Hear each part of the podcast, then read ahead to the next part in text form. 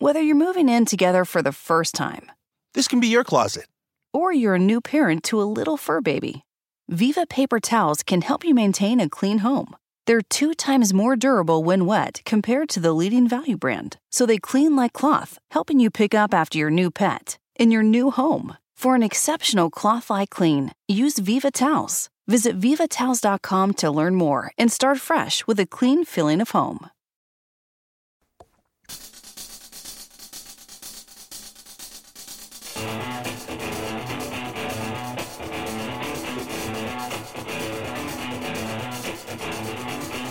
And you're on right now with Jim Dawes. Your daily journal of news, politics, and culture from an American nationalist perspective. You can find us on demand on Spreaker, iTunes, TuneIn, Spotify, just about everywhere you listen to your podcasts. Follow us on Twitter at Right Now Jim Dawes or email me at right now jim dawes at gmail dot com.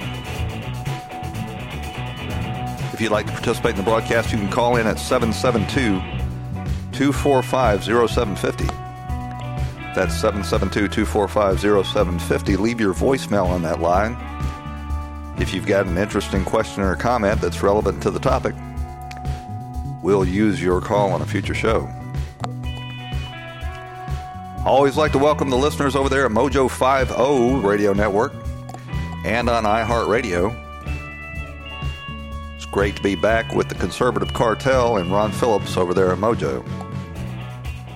So everybody is indignant and worked into a frenzy over this travesty of justice in Chicago, where Jussie Smollett has been allowed to walk.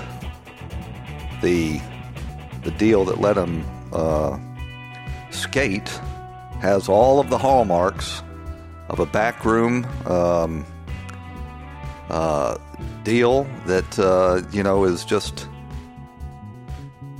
at this point uh, reserved for the very privileged few in our society, and Jussie Smollett certainly checked all of the privileged boxes. He's a protected minority. He's homosexual. He's a left-wing um, activist, and he is a cultural Marxist. And in Chicago, there was no way in hell that he was ever going to be held to account for this reverse hate crime. You know, we talk a lot about reverse racism. It's actually just racism. But this would be uh, fall in that same category. It's a reverse hate, hate crime that is, in fact, just an actual hate crime.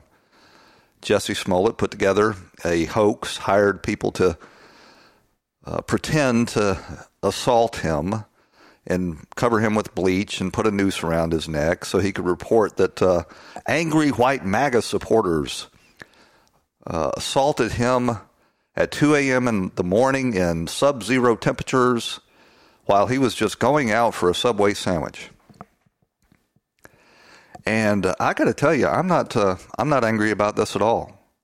I've gotten used to this sort of um, travesty of justice when it comes to Uh, Marxists that uh, convict, com, com, um, commit these sort of crimes in uh, Marxist strongholds. You recall Eric Clanton, the the uh, college professor that was attacking people with a bike lock out there in Berkeley, California, had him on video cracking somebody's head open with a bike lock.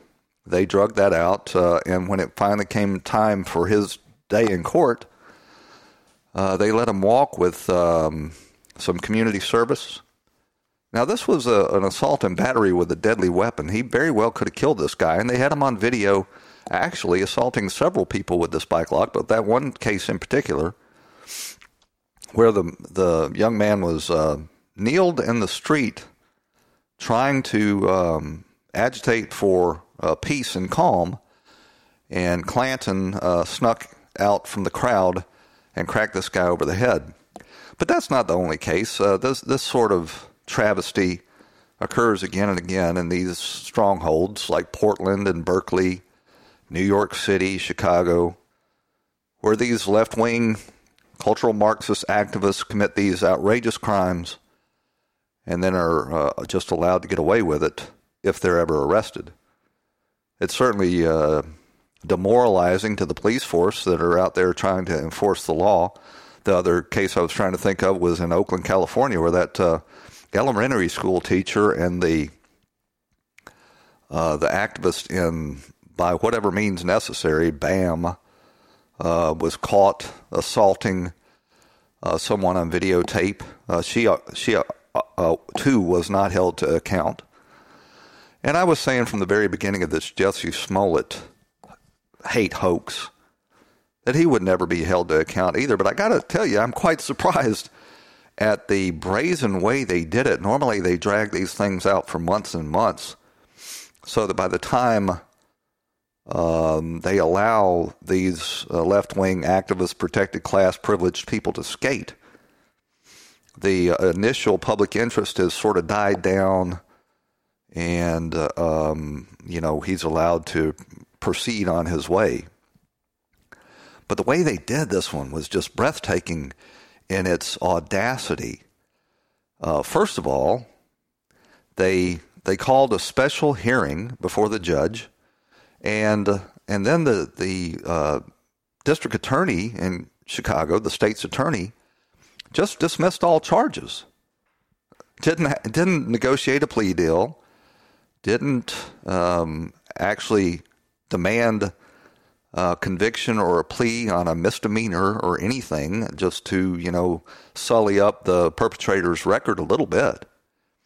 He just dropped all charges.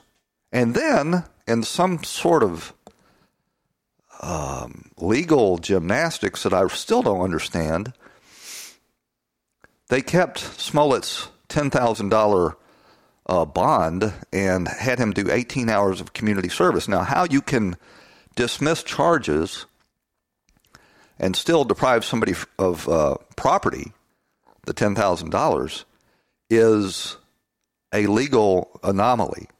And what I think is going on there is they're protecting Jussie Smollett from ever being brought up on these charges again, because now he can claim that that would be double jeopardy. So not only does he get his charges dropped and his record expunged, but now he's got the warm blanket of protection of double jeopardy so that they can never, an honest prosecutor could never step in and hold him to account. And on top of all that, the judge in this case, who I have no doubt was part of this corruption, sealed the records so that no one could ever look into this and uh, and find out all of the evidence that was assembled by the Chicago Police Department against Jussie Smollett. The prosecutor in this case admits that his name is Joseph Magats, which is a, a perfect name for somebody that would pull some stuff like this, admitted that, uh, that Smollett was guilty, that they had all the evidence they needed to convict him. And yet he still dropped the charges. Here here he is stating his justification. Does dropping the charges vindicate him? No. Does it exonerate him? No. Do you believe that he is innocent?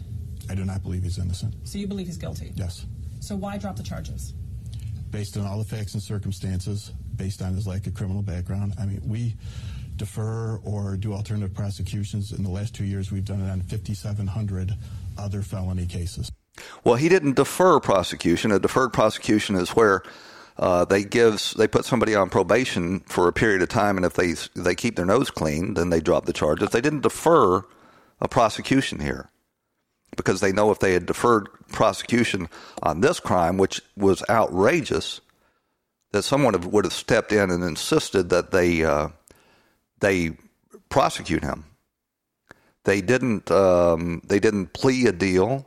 They didn't do anything. They just dropped the charges, sealed the records, and then took ten thousand dollars from him, which is chump change to this wealthy uh, celebrity, so that he could have the protections of double jeopardy. So what's going on here? What in the hell is going on here? Well, I'll tell you exactly what's going on here, and people may not realize it, but Chicago, and Chicago politics especially, is a nest of left-wing radical communist activism, and Jussie Smollett grew up in the bosom of that milieu out there. Um, his mother is a uh, a radical act, activist, um, Janet Harris Smollett, and one of the fixtures in Jussie's house growing up was Janet Davis, the radical communist Black Panther who was once, I guess it was back in the seventies, was on the uh, F B I's ten most wanted list for murder and activism. She's now a college professor, as is her partner in crime, Bill Ayers and Bernadine Dorn. They have taken their uh, Marxist ideology into academia, where uh, it resides these days. But Smollett even even uh, acknowledged that uh, Janet Davis was a fixture in her house. And I'll uh, I'll go one step further. I'll tie this all the way back to the forty-fourth president of the United States, Barack Obama, who grew up here, or who uh, who based his his political uh, maturation here. He obviously grew up in Hawaii, and his mentor growing up, and he makes references to this in his book Dreams of My Father in a sort of cryptic way, but it's uh, it's quite obvious, was Frank Marshall Davis, a communist Chicago or Chicago communist organizer who moved to Hawaii to begin his communist organizing out there. He was actually Barack Obama's father. Anybody that believes that the Kenyan goat herder was Barack Obama's father just has not looked at a side-by-side picture of Barack Obama and uh, Frank Marshall Davis. But um, Frank Marshall Davis was Obama's ideological mentor growing up, and as soon as Um, Obama graduated from his affirmative action um, education, beginning at Pepperdine University and then going to Columbia and I think it was Yale, Yale or Harvard. He followed Frank Marshall Davis's footsteps right into Chicago and became a community organizer. So the uh, original district attorney, uh, the state's attorney for Cook County, uh, had to recuse herself from this uh, prosecution early on because it was found out that Michelle Obama's former chief of staff, what is her name? It'll come to me in a second, was texting back and forth with uh, the district attorney of Cook County and asking her that she uh, remove this case from the local police and give it to uh, the local office of the F B I. I have no doubt that they wanted it, this to happen because they probably had people in that F B I office that they could count on to not get to the bottom of it. But she had to recuse herself, and then this Joseph Magats, he waits just a few weeks and drops all the charges, seals the case, expunges his record, takes ten thousand dollars from him so he can have the protections of double jeopardy. And now the uh, the police department out there is totally humiliated and demoralized because they did a good job getting to the bottom of this ho- hate crime hoax. And uh, and as I say, I'm not terribly upset about this because it just reminds people, keeps it in the front of their mind exactly uh, what is going on with the two-tier justice system that we've developed in this country, where you have certain privileged classes based on race and orientation and political ideologies. And then the rest of us, like uh, like Roger Stone and uh, George Papadopoulos and uh, Carter Page, that are left at the tender mercies of uh, of these Um, establishment prosecutors like uh, like Bob Mueller, that uh, are going to go out and drop a ton of, ton of bricks on them for misspeaking during an interview. Smollett, far from being contrite or remorseful after getting let off for his obvious crime, is uh, marched right outside of the courtroom and declared his innocent and said he's got to get back to the movement. The movement he's talking about in this clip I'm about to play you is the cultural Marxist movement. I want you to know that not for a moment was it in vain.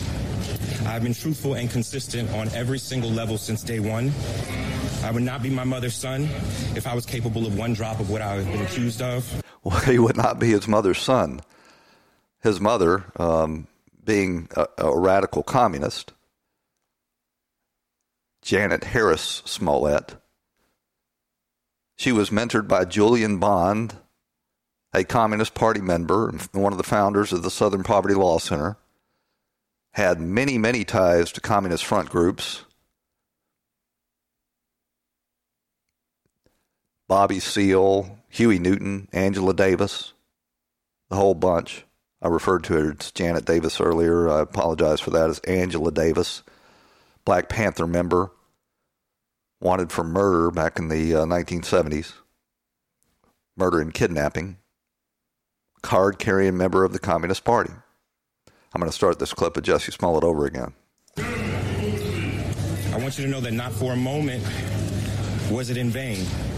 I've been truthful and consistent on every single level since day one. I would not be my mother's son if I was capable of one drop of what I have been accused of.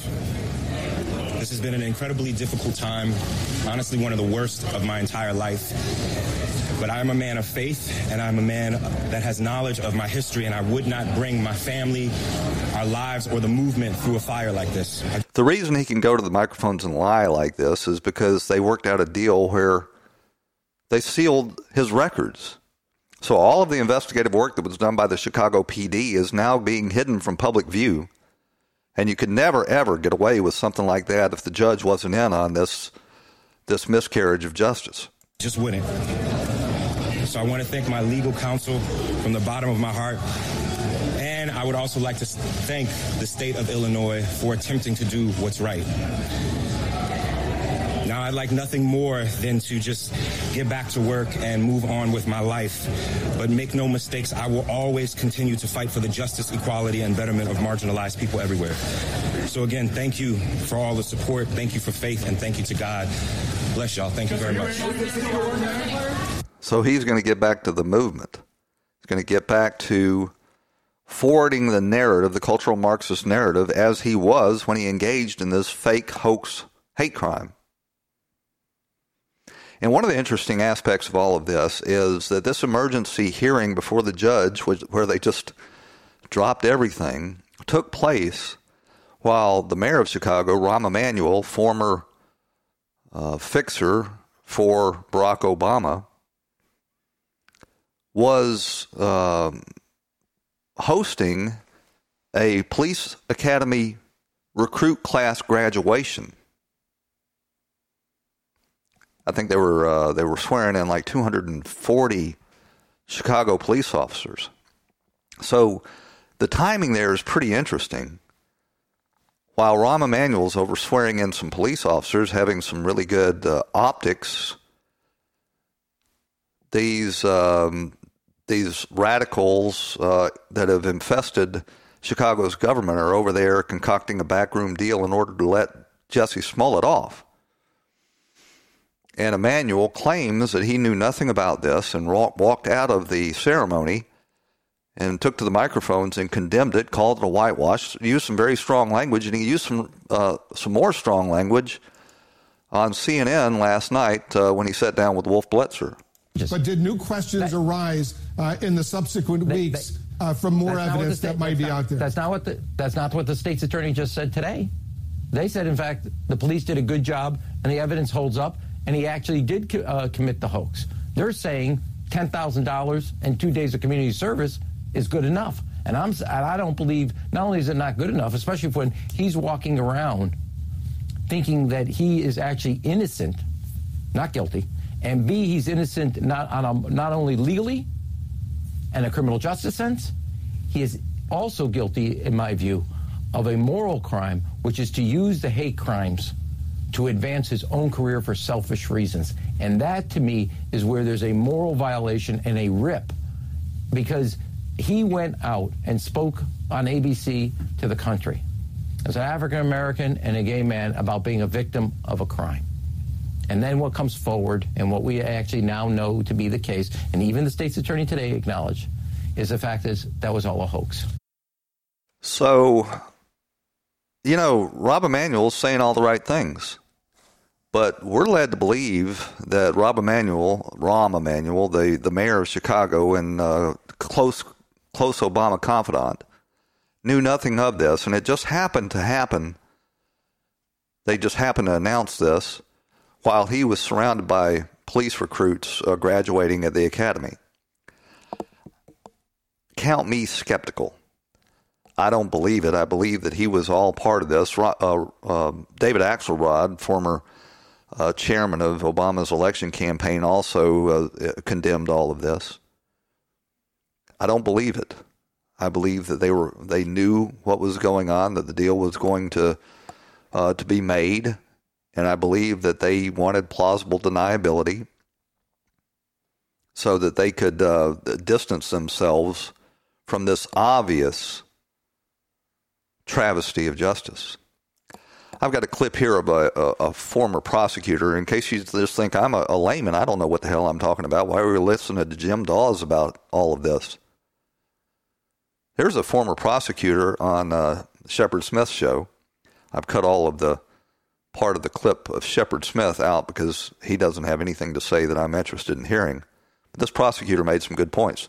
People argue about the differences and disparities in race in terms of incarceration and things of that nature. I have always said it is about green, dollars, money, power, influence that's making these decisions, because there are many poor minorities right now who are charged with minor marijuana offenses that have records for the rest of their lives and go to jail. What he did here was put a hoax that put police in danger, the community in danger. The minority community was very upset about this, and understandably so, ratcheted up racial tension, an ongoing conspiracy with multiple individuals to fool the public, to fool the police, lied repeatedly to the police.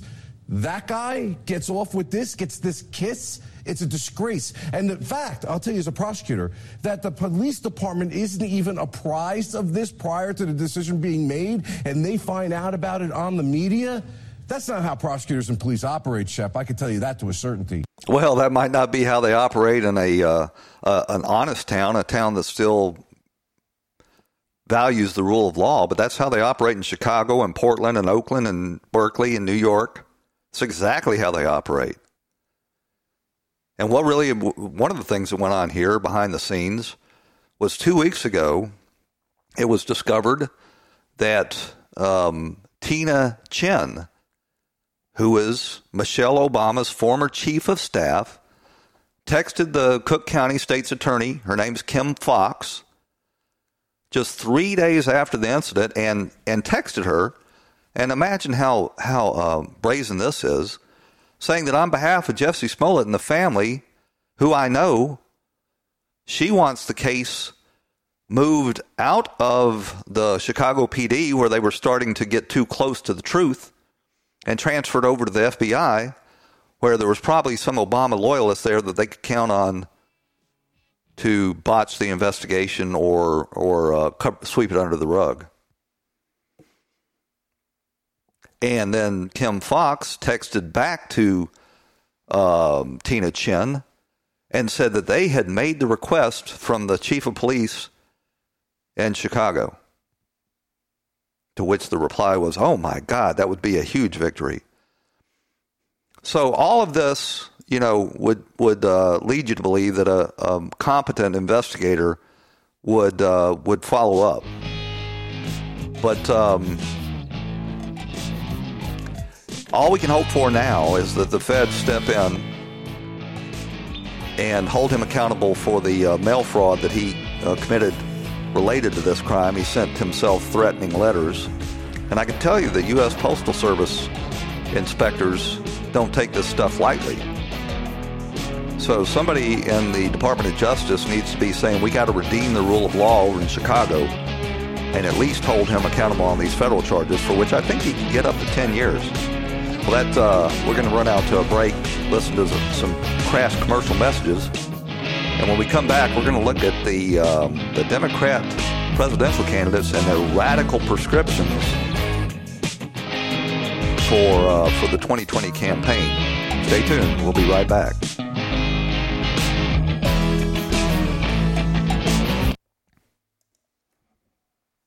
Regina King for Cadillac Escalade. Let's say you make it to the top. What's next? Relish in the glory of your accomplishments? Okay, sure, for a minute. But then you move forward. Take the twenty twenty-one Escalade. Cadillac's newest arrival is more than just a celebration of iconic luxury. It's the most technologically advanced Escalade ever, because arriving is just the beginning. The twenty twenty-one Cadillac Escalade. Never stop arriving.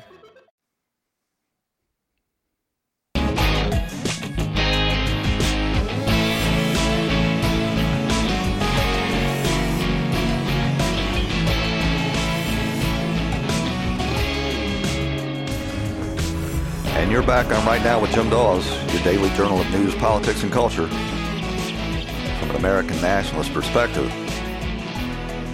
Man, I just want to finish up uh, this coverage of the Jussie Smollett travesty by playing a clip to you that just will illustrate just how dishonest C N N is and what a pure idiot their media critic over there, Brian Stelter, is.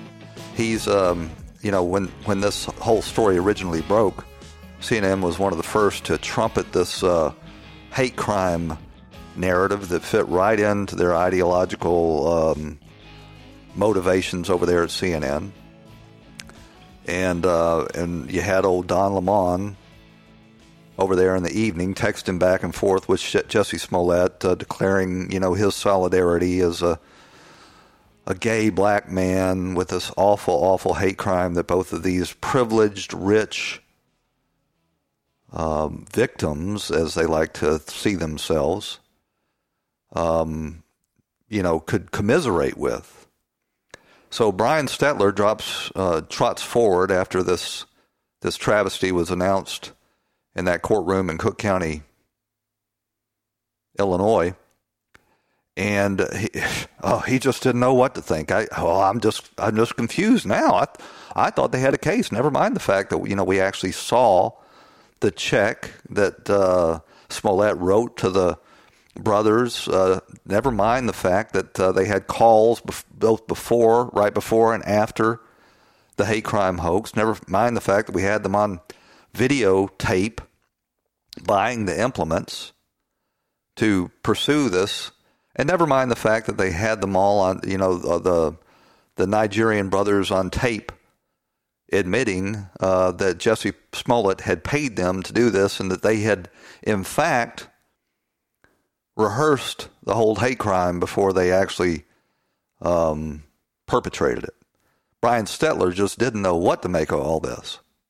Uh, the Fox Network, the studio, the Empire cast and crew all, all had his back, supported him very strongly. Uh, th- that continued as it became a mystery about what happened and oh, whether he had made this up. The network continued to support him, but started to pull back a little bit in those public statements. Uh, right now, there's no new comment from Fox, but this is a key part of the story, Nia, because uh, I, I do think he just wants to get back to work. That's what a, a friend of Smollett just said to me. Oh, he just wants to get back to work. If he could just get back to work and get back to leading the movement on behalf of marginalized people, it would all be great, says Brian Stelter.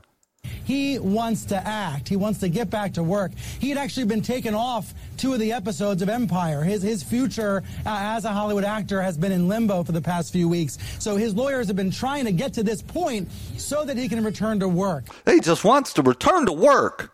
Oh, I forgot to mention, you know, he did pay a little bit more of his debt to society because in uh, between Friday and the Monday where they released his charges, he did eighteen hours of community service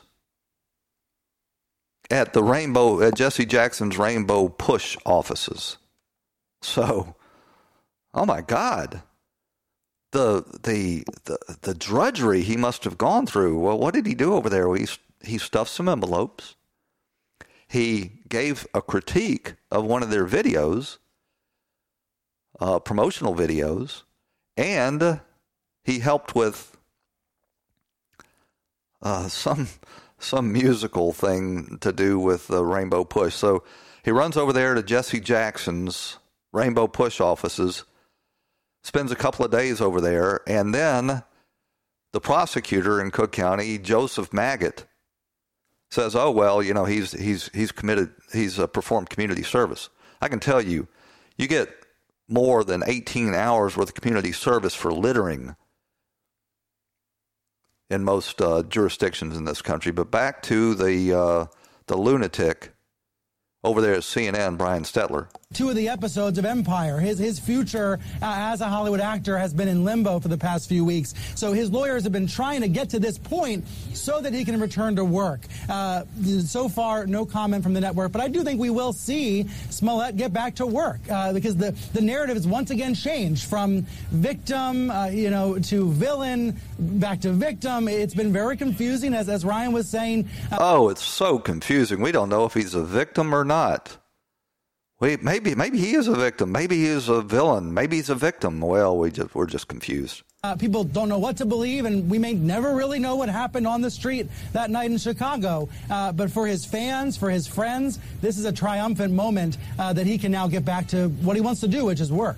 We may never really know. Is it really in any doubt? Is this man over there at C N N really so uncritical that he's looked at all the evidence that has has come flowing, just cascading down in the last few weeks, and just doesn't know what to believe? It is quite obvious to anybody with any sense what happened here. Jussie Smollett got let off through a corrupt backroom deal because he's well connected with the Obamas and the communist politicians there in Cook County, Illinois, including Kim Foxx, who, oh, by the way, her election for Cook County District Attorney was was largely funded. Over half of the funds, four hundred and something thousand dollars, were provided by George Soros. But Brian Stelter just can't figure it out. We, we may never know what happened on that street in Chicago. We know exactly what happened, and this is going to be um, burned in the consciousness of the American people when they see this two-tier justice system, one for protected uh, members of the radical left-wing cultural Marxists, and the other for normal um, Americans who don't uh, enjoy this uh, this protection. So something really interesting happened in the Senate. Uh, you probably remember that Mitch McConnell promised shortly after Ocasio-Cortez and Ed Markey uh, put forward this Green New Deal legislation that was uh, almost immediately signed on to by about fifty, uh, what no, was forty... forty-seven senators signed on to this legislation. You remember the legislation required that uh, we we stop all use of fossil fuels, that we um, provide everybody with healthy and nutritious meals, that we, uh, except for beef, because we have to get rid of the farting cows, and that we provide a uh, uh, an income to people who are unable or unwilling to work. So they all signed on to this radical deal, apparently without reading it, because when once you read it, it almost came off as a uh, a farce, um, some sort of joke.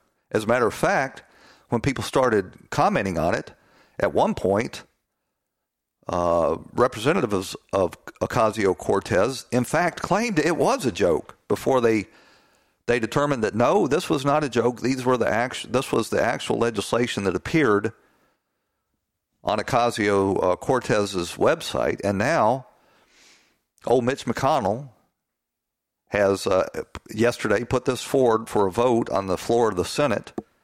And guess what? Despite the fact that forty-three Democrats co-sponsored the legislation, not a single one of them voted in favor. So we're to the point now where Ocasio-Cortez is driving this uh, this agenda for the Democrat Party, and they're all lining up behind her and expressing support for these radical, unworkable, ridiculous, Marxist um, uh, policies. And then when they get a chance to vote on it, they all go running for the hills. I want to um, just play you a little montage uh, surrounding all of this. Congresswoman Alexandria Ocasio-Cortez rolling out the Green New Deal, which many critics are calling a pipe dream. The progressive left is lining up to back a litmus test on the left.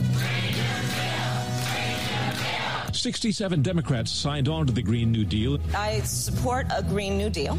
The Green New Deal, I would vote yes. Does the Green New Deal go too far? No. Uh, it's a set of goals uh, unlikely to be put up for a vote in the Senate, which is controlled by uh, Republicans. I say go for it. Bring it on.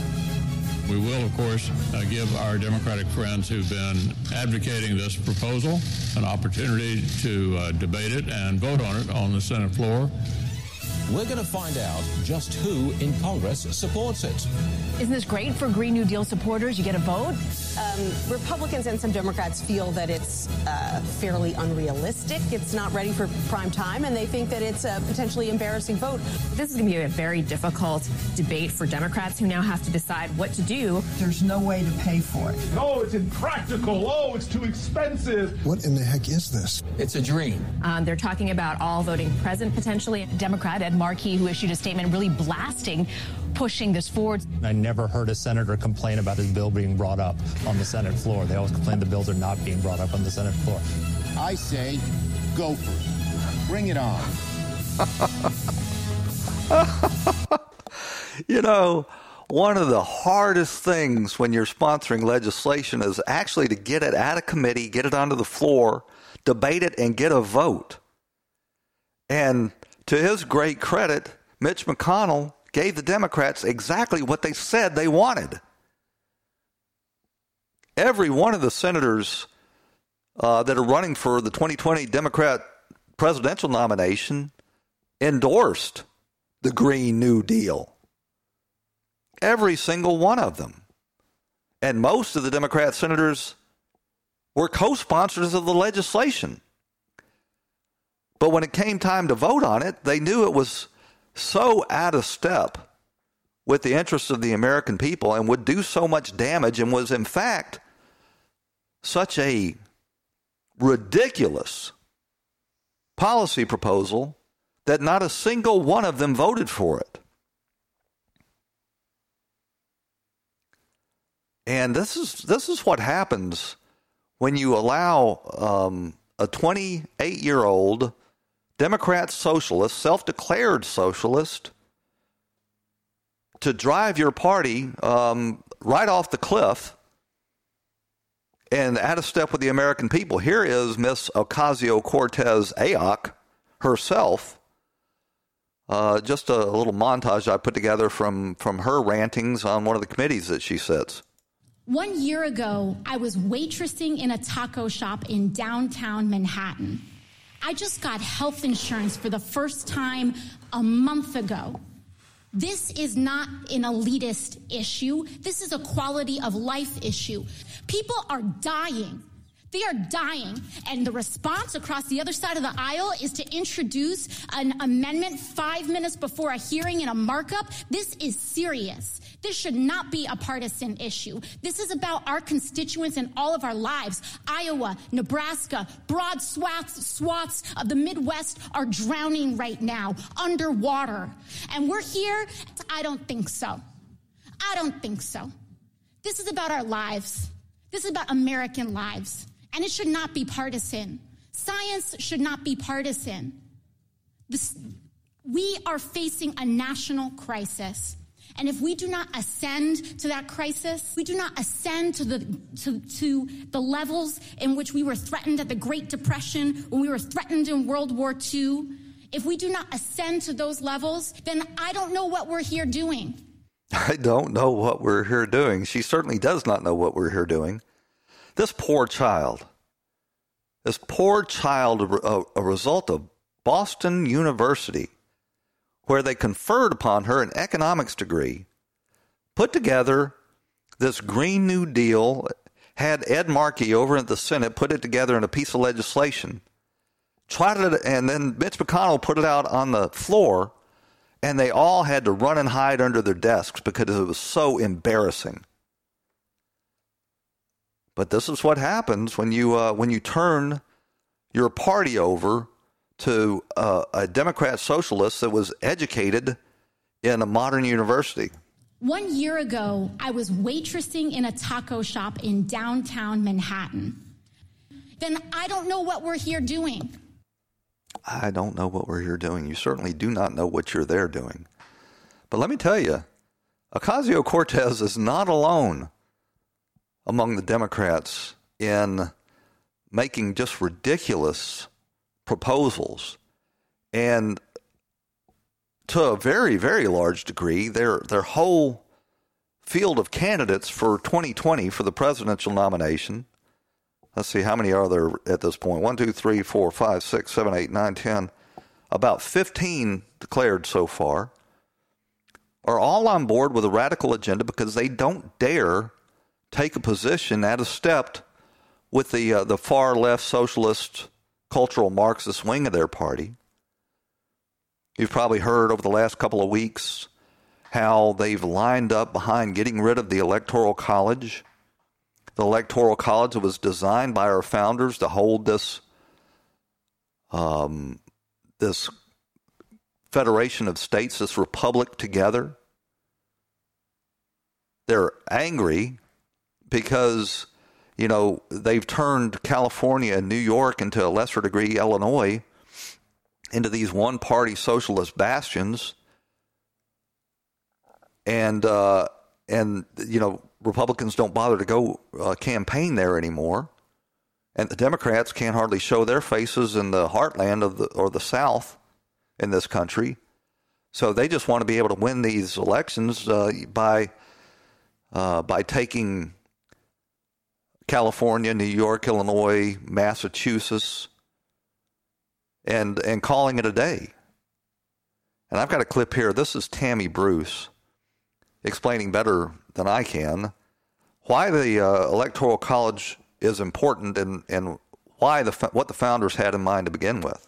Would go to the person who is the winner of the uh, popular vote in the country.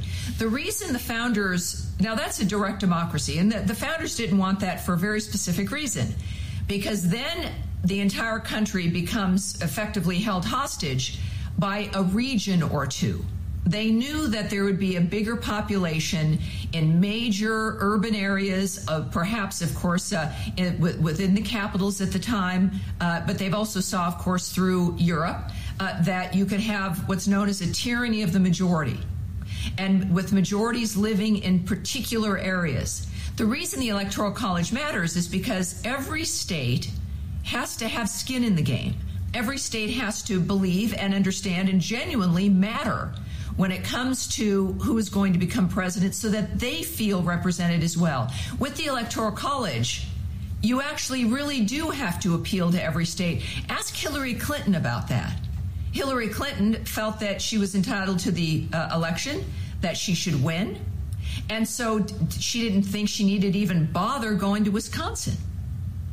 Imagine if you had then people just concentrating in California and New York, buying television ads that would affect the major population areas, not even needing to bother to care about what the Dakotas think, or what Kansas thinks, or what Iowa thinks, or what New Hampshire thinks, right, as, as an individual state.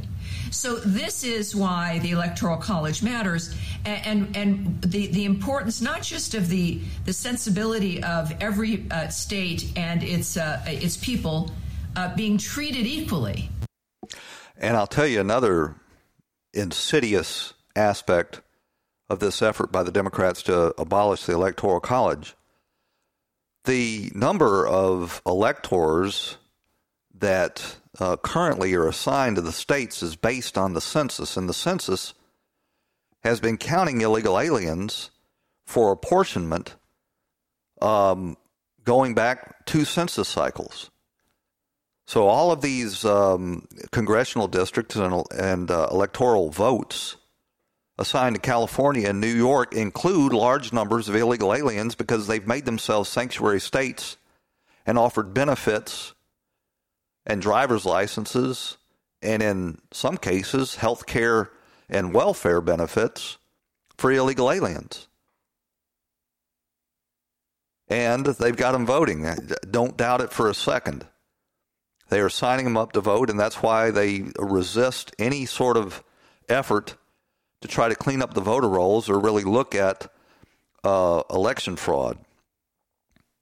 Here's a clip, just a short clip, of Elizabeth Warren in Mississippi trying to convince this, these gullible idiots that they ought to support getting rid of the Electoral College. If if they did, you would never see another presidential candidate back in the sparsely populated state of Mississippi ever again. My view is that every vote matters.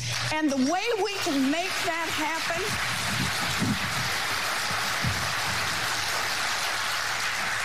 is that we can have national voting, and that means get rid of the Electoral College and everybody. Almost, almost every, almost every one of the presidential candidates on the Democrat side support scrapping the Electoral College. But it doesn't stop there. They're all on board with this move for reparations as well. They want to they want to take money from people who never owned or benefited from slavery, and they want to give it to people who never were slaves. And have no doubt about it, there were black people that were slave owners in this country. I think I saw a a, a statistic one time that there were thirty-five, uh, I can't remember, but there were, there were over ten thousand slaves in this country that were owned by other blacks. There were Indian tribes that owned slaves. But there's nobody alive today that was ever a slave. And the truth of the matter is, the blacks that are in this country, while their ancestors paid a terrible price, their descendants are the most prosperous and free blacks on the face of the earth. So they benefited greatly by the fact that their Their ancestors were brought here as slaves. But there are, uh, I think, reparations. Yeah, a full two-thirds, ten of the fifteen um, candidates, Democrat candidates, have signed on to reparations. And the others aren't saying no. They're just keeping their head down on the issue because they know how absurd it is. The Democrats are also talking about packing the Supreme Court. It really bugs them that Donald Trump uh, is appointing all of these these judges, and that now the uh, conservatives hold a solid majority on the Supreme Court. That's if you count Roberts, which I'm not yet convinced that Roberts isn't going to morph into the next um, Kennedy as the swing vote. But they want to add enough seats to the Supreme Court if they uh, take the White House, so that they can sweep away uh, the conservative majority that the Republicans were able to put in. So let's see, we've got reparations, we've got the Green New Deal, we've got eliminating the uh, Electoral College, we got packing the Supreme Court. Oh, and they want Medicare for all. They don't tell you that the people that are in, that are uh, on Medicare now paid into that program their entire lives. They just want to open it up to everybody. twenty trillion dollars budget deficit or budget debt be damned. Less than ten years after they passed Obamacare, they're all now arguing for full-blown single-payer government health care. Not a one of them have put out a proposal that they can actually pay for, but most of them are saying that they're they're all for it. Medicare for all, free tuition for all. They don't tell you that the private health insurance that you enjoy now, the vast majority of the citizens of this country, they lose that. They'd be down at the local gov- government health clinic, which if you if you want to imagine what that would look like, just take a, a, a trip down to your local D M V today. And instead of, um, you know, having Blue Cross Blue Shield or Kaiser or United Healthcare, they would be at the tender mercies of the government to to to get their health insurance. Okay, what? Oh, oh lower the voting age. Oh yeah, this this one is is really unbelievable. They want to lower the voting age to sixteen years old. Now, when you're sixteen years old, you don't know your butt from a hole in the ground. And this idea has been backed by none other than uh, House Speaker Nancy Pelosi, San Fran Nan. And it just shows you the lengths to which they will go to to throw the country away if they think it will benefit them politically. You had a guy, you had a, a, a an idiot Republican from Texas on Tucker Carlson's show last night supporting this this deal. And his point, his big selling point was, it wasn't going to pass anyway, so I might as well support it. If you've ever had a sixteen-year-old child, you know, the you'd, you'd really rather they raise the driving age to eighteen, but you certainly don't want these people, these uh, kids making decisions about important issues of national security and and um, and economic policy. They're too, well, they're they're not educated yet. They're going through adolescence. I mean, it's literally they're they're incompetent. That's why their parents are responsible for their actions. The idiot Republican that was on uh, Tucker's show last night said, well, they're they're paying taxes if they work. Well, okay. If they were if they were ten years old and they had a lawn mowing business, if they make over twenty-five hundred dollars, they're supposed to pay taxes too. Do we let ten-year-olds vote? Some illegal aliens are paying taxes on stolen Social Security cards. Do we let them vote too? Paying taxes has never been the the standard by which you um, allow people to vote. I guess that's uh, actually not true. Taxation without representation. But a sixteen-year-old is not competent to vote, and anybody with any common sense knows that. They want to get rid of the death penalty. They've already done that in uh, California, and uh, and the former governor of Colorado, John Hickenlooper, along with Kamala Harris, said they would not uh, they they would get rid of the death penalty. They want to uh, oh oh a big one is uh, uh, Kirsten Gillibrand. She wants Social Security for illegal immigrants, and while I guess that would stop them, uh, the illegal immigrants, from uh, you know stealing people's Social Security numbers. The Social Security system is already in a terrible mess, and it would just encourage further illegal immigration that is costing this country over one hundred fifty billion dollars a year. They want a wealth tax. They want to not not income. They want to just find out what you're worth and take a, a two percent of that every year. That's uh, that's Elizabeth Warren's right idea. Oh, and old Beto, don't forget Beto, he wants to tear down the border wall. All of them want to abolish ICE. And this new up-and-comer for the Democratic Party, Andrew Yang, he wants to give everybody a basic universal income, regardless of their willingness to work for it. Man, it is going to be an interesting, interesting presidential campaign. That's about all for today's edition of America First Radio On, and thank you for joining us. Invite you back here again tomorrow for another edition. Until then, take care.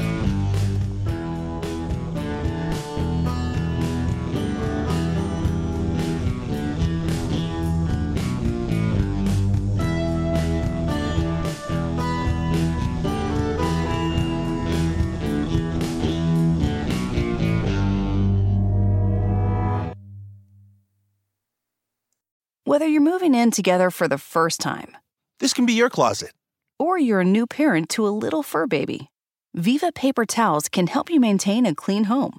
They're two times more durable when wet compared to the leading value brand, so they clean like cloth, helping you pick up after your new pet in your new home. For an exceptional cloth-like clean, use Viva Towels. Visit viva towels dot com to learn more and start fresh with a clean feeling of home. Need an extra hand with dinner? Just ask your connected home device to fill your pasta pot, and Delta Faucet Voice I Q technology will fill it with the perfect amount of water. Visit delta faucet dot com slash voice I Q to discover more